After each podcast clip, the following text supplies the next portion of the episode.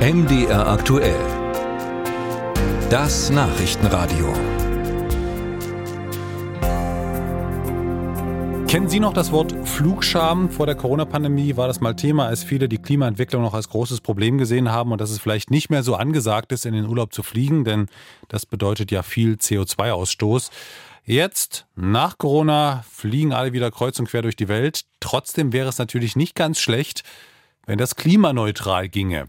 Glaubt man der Luftfahrtindustrie, wird das in Zukunft möglich sein? An gleich zwei Standorten im Mitteldeutschland sollen Anlagen entstehen, die grünes Kerosin herstellen. Also, das ist letztlich ein synthetischer Kraftstoff, bei dessen Herstellung der Luft so viel CO2 entzogen wird, wie das Flugzeug beim Verbrennen wieder ausstößt.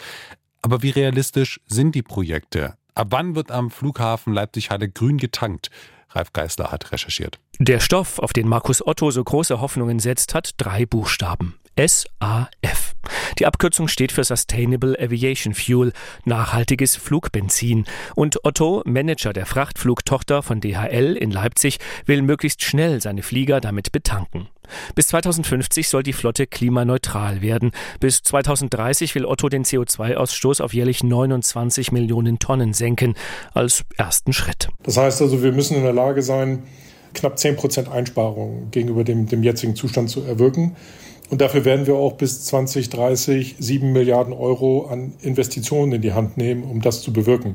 Denn Sie können sich vorstellen, wenn es heute noch nicht verfügbar ist, dann braucht es Anschub, es braucht äh, Finanzierungsmöglichkeiten. DHL hat mit Condor, Airbus und anderen am Flughafen Leipzig-Halle eine Partnerschaft gegründet.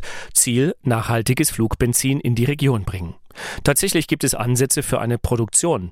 In Leuna baut das Deutsche Zentrum für Luft- und Raumfahrt eine Forschungsanlage. Sie wird grünen Wasserstoff herstellen, aus der Luft CO2 abscheiden und in einem komplexen Prozess daraus synthetisches, nachhaltiges Kerosin machen, erzählt Projektleiter Manfred Eigner. Und dann werden wir das Ganze analysieren, zertifizieren, das heißt von den Luftfahrtbehörden einen Zulassungsprozess durchlaufen, sodass wir es zum Fliegen benutzen dürfen und dann eben auch fair fliegen und dabei die Schadstoffe messen, die Auswirkungen auf die Umwelt. Eigner geht davon aus, dass der Kraftstoff in klassischen Flugzeugen genutzt werden kann. Allerdings steht das Projekt erst am Anfang. Die Forschungsanlage soll 10.000 Tonnen pro Jahr herstellen. Um alle Flugzeuge in Deutschland mit grünem Kraftstoff zu betanken, bräuchte es aber 10 Millionen Tonnen. Eine zweite Anlage ist von der Firma EDL in Böhlen geplant. Sie soll immerhin 50.000 Tonnen liefern.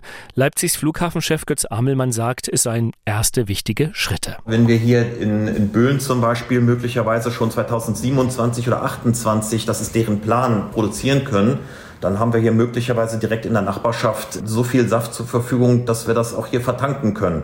Und dann werden wir in Leipzig-Halle nicht nur die EU-Verordnung erfüllen, sondern deutlich darüber hinausgehen. Und das ist ja unser Anspruch. Doch es gibt noch ein zweites Problem.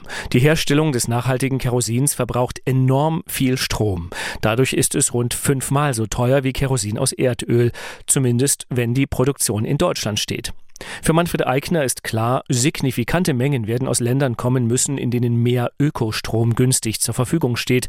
Trotzdem benötige Deutschland auch eigene Anlagen. Das deutsche Erfolgsmodell sieht vor, dass wir die Anlagen bauen und die exportieren, damit wir dann die Güter, die mit diesen Anlagen produziert werden, wieder importieren können und auch bezahlen können.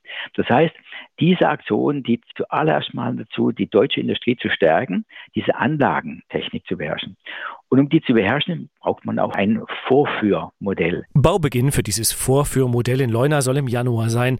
Am Ende, sagt Eigner, werde Deutschland vielleicht 20 Prozent seines nachhaltigen Kerosins selbst herstellen, über chemische Verfahren wie mit seiner Anlage oder aus Biomasse, die man ebenfalls für Flugbenzin nutzen könnte.